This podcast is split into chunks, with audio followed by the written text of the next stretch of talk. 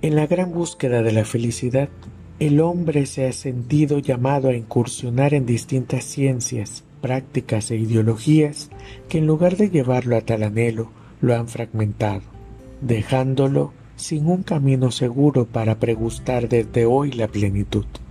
Estas corrientes han hecho que el hombre se olvide que ha sido llamado a la santidad. Ser santo es ser llamado a vivir en plenitud. Es por esto semana a semana tendremos este espacio de reflexión católica sobre cómo escuchar, responder y vivir el llamado de Dios a ser santos en el mundo actual. Y recuerda que tú y yo estamos llamados a la santidad.